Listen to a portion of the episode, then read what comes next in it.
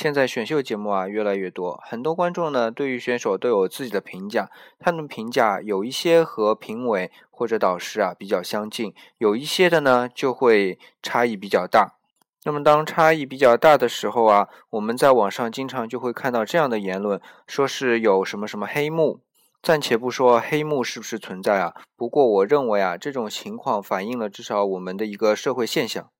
那就是很多人啊会认为我们现在还处在不公平的竞争状态。那话说回来啊，选秀节目现在这么受到大家的欢迎，其实从这个角度来说啊，也就是因为大家都觉得相对来说这样的一种形式啊还是比较公平的，因为整个选秀的过程都暴露在广大观众面前。所以总的来说，我们的社会还是朝着公平的方向在进步。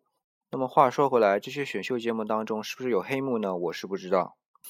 但是如果我们只是把它当做娱乐节目来看的的话，我相信我们的心情会淡定许多。